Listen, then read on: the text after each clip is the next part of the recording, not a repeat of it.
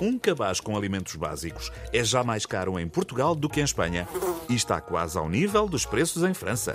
Como os salários em Portugal são bem mais baixos, o esforço dos portugueses para comprar alimentos é incomparavelmente mais alto. Como se sai disto? É difícil. Ainda por cima, os supermercados estão a lucrar acima da inflação.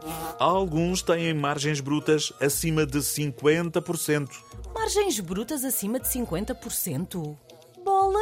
É mesmo muita bruteza.